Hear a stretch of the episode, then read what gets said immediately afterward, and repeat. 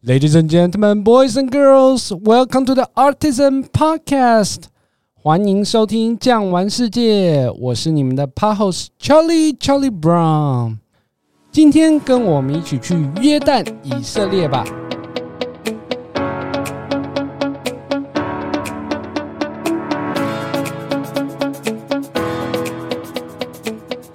那首先呢，介绍我们今天的来宾，就是最爱约旦以色列，同时也有健康小麦肤色的 Queenie。Hello，大家好。Queenie，在我自己的心中啊，有一个疑问，蛮长一段时间啦。为什么市场上的旅行社呢，总是会把约旦和以色列放在一起呢？这是因为约旦和以色列两个国家是相邻，那左手边是以色列，右手边是约旦，中间就是他们的国界。两国中间呢，还有一个死海跨越两国，所以两国的来往呢，不管是经由海关或陆关都非常的方便。所以通常旅行社都喜欢把这两个国家安排在一起走。哦，原来是这样子啊！其实讲完这个原因之后呢，我相信听众朋友一定会有一个很大的疑惑，就是约旦和以色列是安全的国家，可以放心的去旅游吗？这个真的是蛮常大家问到的问题。通常我们走的观光景点呢，其实都是安全的，因为我们常在新闻上面看到的这些冲突的地方呢，就是在以色列西部的地方，像加萨走廊及北部的戈兰高地等等，这些都不是我们一般旅行社会走到的景点。那约旦来说呢，因为他约旦的国王是伊斯兰教的先知穆罕默德的后代，所以因此呢，也不太会有其他的阿拉伯国家呢会去攻击约旦，所以我觉得相对起来算是蛮安全的。如果是这样子的话，大家其实可以比较放心了。不过呢，我们先来说说以色列好了。相信大家对以色列这个国家，它的名字呢都不会陌生。但是我相信，对于以色列资讯呢，可能相对来说是比较缺乏的。可以请 Q 帮我们分享一下吗？那以色列这个面积呢是二点二万平方公里，人口约大概九百万人左右。那以色列跟其他国家比较不一样的地方是说，以色列其实是一个多民族、多宗教、文化和传统的一个大融合。比如说，像当地的犹太裔大概占百分之七十四左右，阿拉伯裔呢占在百分之二十左右，那剩下的百分之四点多呢是其他的族裔。官方的语言呢是希伯来文。那以色列这个地方有哪些值得我们去造访的呢？那以色列呢？大家最耳熟能详的，就是在新约圣经中记载有关耶稣基督发生事迹的所在地，都是在这个以色列。比如说，像是以色列拿撒勒的天使报喜堂，据说呢，当时天使加百列长就是在这边告诉玛利亚，她将因为圣灵而怀孕，生下上帝的儿子，就是耶稣。还有像是耶稣诞生的马槽原址的伯利恒，那现在在这个耶稣诞生的地方的原址上面有盖了一个圣诞教堂。那比较要一提的是，这个伯利恒呢，不算在以色列，严格来讲算在巴勒斯坦。那这个巴勒斯坦位于耶路撒冷以南大概八公里左右，因为很近，所以通常旅行社都会把这个景点一起排进去。不过呢，我们在这个所谓的圣经当中呢，还有另外一个非常有名的地方，就是耶稣受洗的地方。那我会安排这个地方吗？会哦，这个其实也是蛮常人会安排去的地方。那耶稣受洗的地方，其实在约旦河。那约旦河它的西岸呢是以色列，东岸是约旦。那因为这两国呢，他们为了观光收入，所以他们都称这边的约旦河呢是属于真正的耶稣受洗池。但到底哪一个才是真的，其实也不太可靠。Queenie，那我这边讲到一个疑问：如果说我们听众朋友想要到约旦河去受洗的话，这是可以实现的愿望吗？其实是可以的，可是要比较注意的是，假如想去受洗的话呢，记得要去以色列这边的约旦河。因为以色列的约旦河呢，它是欢迎个人或团体在这边安排受洗的。可是要注意，假如你真的选择要在这边受洗的话，这边规定一定要穿着白袍受洗。这白袍其实可以在当地约旦河那边呢，就可以直接租借或购买都可以。那除了约旦河之外啊，其实以色列还有另外一个非常高知名度的地方，就是加利利湖。那我们在加利利湖这附近有什么值得我们造访的地方吗？这个加利利湖附近呢，其实可以看到像是以前耶稣教导门徒登山宝训的所在地巴弗山。那现在这边盖了一个巴弗山教堂，或者是以耶稣曾经以五个饼和两个鱼喂饱了五千个人的这个神迹的地方呢，也在加利利湖的旁边，就是在现在的原子盖了一个无饼的鳄鱼堂。那另外像耶稣的其他神迹，像是在水上行走啊，以及以一句话制止了暴风雨等等。那这些神迹呢，都是发生在加利利湖这边的。加利利湖这边呢，其实有机会呢，你也可以安排游船体验一下。那除了刚刚所说的约旦河，还有加利利湖之外呢，以色列还有另外一个知名度最高的城市，就是所谓的耶路撒冷 （Jerusalem）。那 Jerusalem 有什么我们可以去造访的呢？那耶路撒冷呢，其实算是非常非常重要的古城。因为耶路撒冷呢是三大宗教的发源地，就是基督教、伊斯兰教或者是犹太教，所以耶路撒冷城内呢拥有许多宗教的神圣遗址，比如说像跟耶稣基督有关的，就是耶稣基督最后晚餐的地点锡安山的马可隆，以及耶稣被出卖的罗马兵的地方呢，就是克西马尼园，或是当年耶稣背负十字架走过的途径苦商道，以及传说中耶稣被钉十字架的地方圣母教堂，都是在耶路撒冷。那除了跟基督教有关之外呢，比如说像是还有犹太教的圣地哭墙，以及伊斯兰教的圣地圣殿山上的圆顶清真寺和阿克清真寺，都是在耶路撒冷，所以非常非常非常之重要的一个地方。那耶路撒冷这样子听起来有非常多值得我们去造访的景点，或是历史古迹。昆尼，你认为耶路撒冷要留多久的时间给他才是比较足够的呢？耶路撒冷其实除了我刚刚提到这些景点，还有很多很多的其他的景点，所以我建议最少最少留到一天半到两天的行程，这样会比较有机会把重要的景点都看完。不过呢，听你这样子介绍起来啊，整个以色列好像都是跟宗教有关的。那不知道有没有什么其他的自然景观啊，或历史古迹呢，值得我们造访？像我个人是蛮喜欢的，就是以色列北边的有个景点叫做以色列蓝洞。它其实自然产生的海蚀洞的风景区。那另外呢，比如说我还蛮建议，就是以色列它的低处的文化遗产的地方，这个阿克古城。那在阿克古城呢，其实可以看到比较多像是奥图曼帝国时期所留下来的堡垒城市，或者是以色列建国精神所在马沙大。Queenie，那你刚刚说到马沙大是以色列建国精神的由来，那为什么会有这样子的缘故呢？是有什么故事吗？因为这个背后有一个故事。故事呢，要说到西元一世纪的时候，当地的犹太人爆发了反抗摩罗马人的起义，所以当时候呢，有一批犹太的反抗军呢，他带着亲人逃到现在马萨大这个城堡里面。马萨大这个地方呢，它是建筑在一个山丘上，那四周都是难以攀爬的悬崖，所以就是易守难攻。当后来罗马人找到他们的时候呢，罗马人大概花了三年的时间都没办法攻上去。那一直到罗马人想到一个方法呢，就是他们在马萨大的城下呢，开始慢慢盖一个斜坡，就是坡道，再慢慢的堆上去，然后一直用这个方法呢，把它慢慢的攻进这个马萨大里面。那后来呢，犹太军队呢，他们知道罗马军队他们即将要攻破这个马萨大这个城市里面之后呢，他们宁可趁他们现在可以决定要当勇士或者是懦夫，所以这些犹太人呢，他们就决定要做一个惊天地泣鬼神的一个事情，因为犹太的教义是不可以自杀。所以军人呢，就先回家杀了自己的妻子和儿女，之后再集合，十人为一组，再抽出一人杀另外九人，然后一直这样做重复的动作，到最后呢，只会有一个人自己自杀，只会有一个人违反教义。但最后呢，其实有两个士兵，因为他们不忍心杀掉自己的妻子跟儿女，所以他们把妻儿呢藏在地下的储水库里面。也是因为从这个生还者的妻儿他们的口中才知道说，当时候呢，这里面发生那么壮烈殉国的故事，这样子。所以后来以色列人就把这个马萨大当做以色列建国精神的所在地。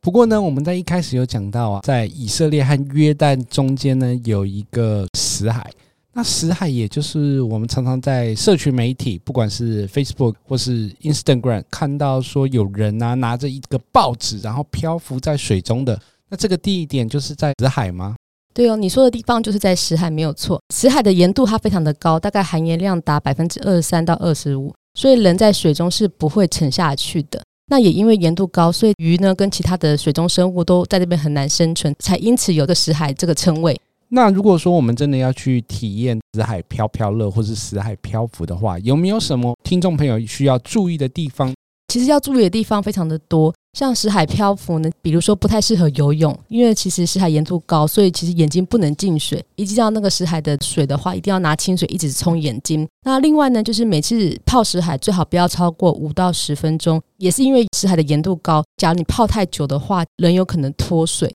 那另外呢，你身上假如有伤口的话，也不建议去泡，因为会非常的痛。那这个石海呢，其实是我也是非常推荐的行程。因为死海的水位每年呢都在下降当中，所以可能再过几十年之后呢，就慢慢消失了，你就可能就没有再有机会观赏到或体验到这个特殊的死海漂浮了。那真的是这样子讲，真的死海还存在的时候，真的要去体验一下。我个人认为，这个是一生一定要去体验一次。就算你真的不会游泳，也不用担心沉下去。而且重点是你把这个照片拍起来，可以成为你一生的回忆。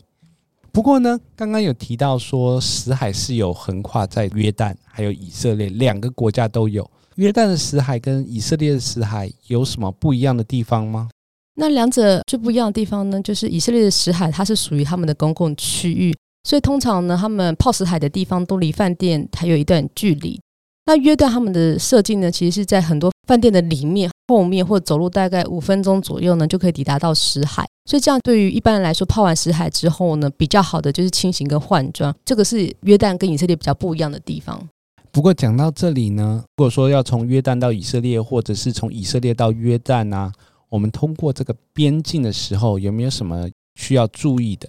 约以两国呢，他们的陆地的边境呢有三个：北边、中边跟南边。其实，在排行程的时候，你们可以依照你们刚好是比较靠近北边或中边或南边，你们可以选择来做安排。可是要特别注意的是，他们北中南三个边境的地方呢，每天开放的时间不完全一样，以及每个关口呢，他们所说的离境税呢，也不一定完全一样。所以，假如你是自由行的话呢，建议出发前的时候都先上网做一个查询，double check。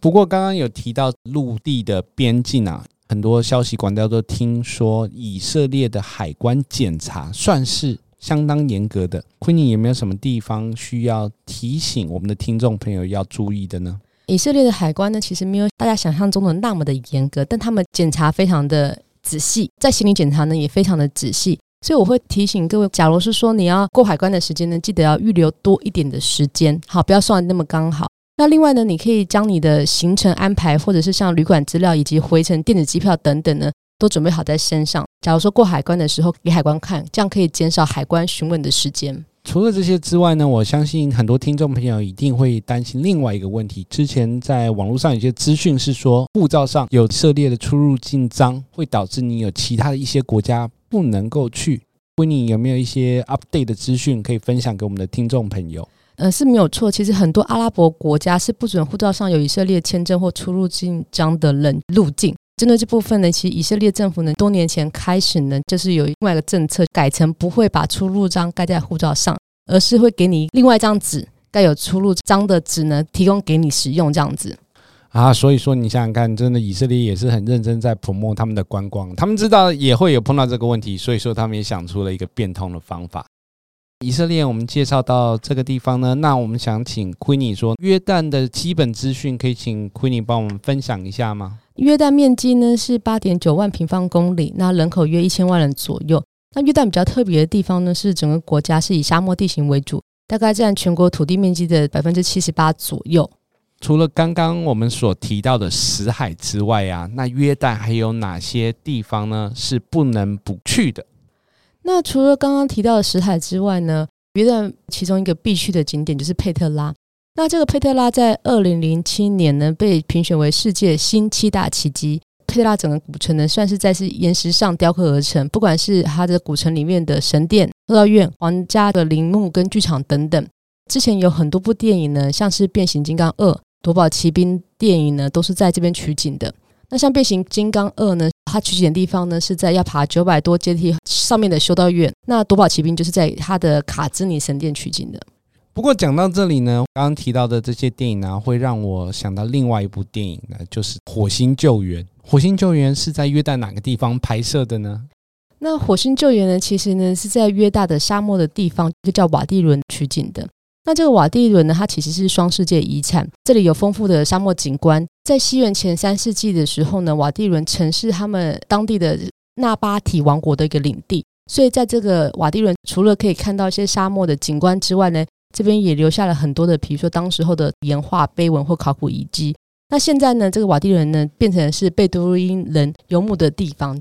那刚 Charles 提到就是火星救援。那除了火星救援之外呢，瓦地伦呢还有比如说像是史诗电影《阿拉伯的劳勃斯》，或者是像《阿拉丁》，都是在这边取景的。那讲到瓦地伦呢，近几年呢，约旦好像有一个星空是蛮有名的。Queenie，我想请问你一下，是值得去体验一次吗？还有它的内装的配置，我们台湾人会习惯吗？其实所谓这个星空屋呢，严格讲起来可以说是比较高级的帐篷。那一样，它就是因为在沙漠地带，所以它的不管在资源或是硬体设施呢，绝对不会像大城市的饭店一样。但约旦的星空屋呢，几乎都有自己独立的卫浴跟冷暖气，所以还算不错。但要特别注意的是呢，这个沙漠地带呢，早晚温差大。那像是房间呢，也没有电话，所以早上也没办法帮你 morning call。但我觉得住在沙漠里呢，比较特别的体验是，比如说它无光害，所以假如天气好的话呢，晚上你可以看到星星。那早上起床的时候可以看到日出。虽然它的内装不能说像是那种高级饭店一样，但我觉得是蛮值得体验的一个经历。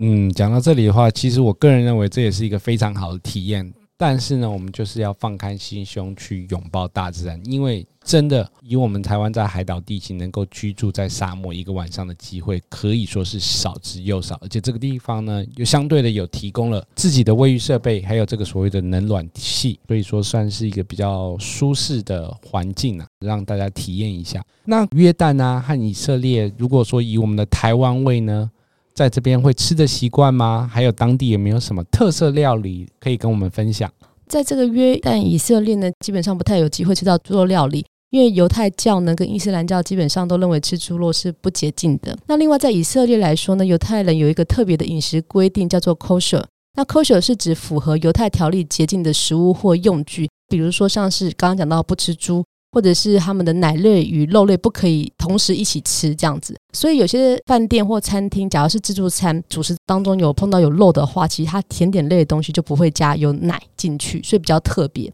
那约旦来讲呢，因为是阿拉伯民族，可是以色列其实刚刚提到，以色列有带百分之二十是阿拉伯民族，所以其实在约旦跟以色列都可以吃到所谓的阿拉伯料理。阿拉伯的特色料理，比如像是兜马，就是葡萄叶包粽。鹰嘴豆泥，或者是像 Kebab 烤肉、法拉菲，还有口袋面包、皮塔饼等等的，其实都是他们的特色料理。那约旦自己还有他们所谓的特色的一些菜，像是他们约旦的国菜优格羊肉抓饭，以及他们的这个约旦油饭呢。其实我觉得有机会的话，都可以去品尝一下。讲到这里呢，如果说我们之后真的能够去约旦和以色列旅游的话，那这里有没有什么伴手礼可以推荐给我们的听众朋友呢？那我们刚刚其实有介绍过死海了，所以呢，其实呢，在约旦以色列呢，共同有的一个伴手礼就是死海做的这个产品。那因为这个石海呢，它含有丰富的矿物质，所以它的保养品呢，听说效果都非常的不错。可是以色列跟约旦他们有各自他们自己的品牌。那以色列你们常听到的品牌就是 Ahava 或 Premier。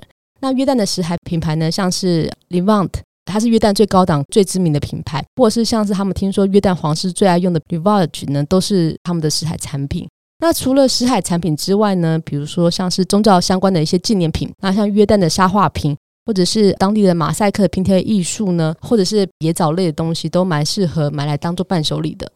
讲到死海的伴手礼，就让我想到海洋娜娜，她有卖那个死海精华液，结果价格也是非常的惊人。我相信之后去的话，大家如果说看到当地的价格，你就会觉得哇哦，非常值得大家带回来，不管是自用还是送礼，都算是蛮合适的。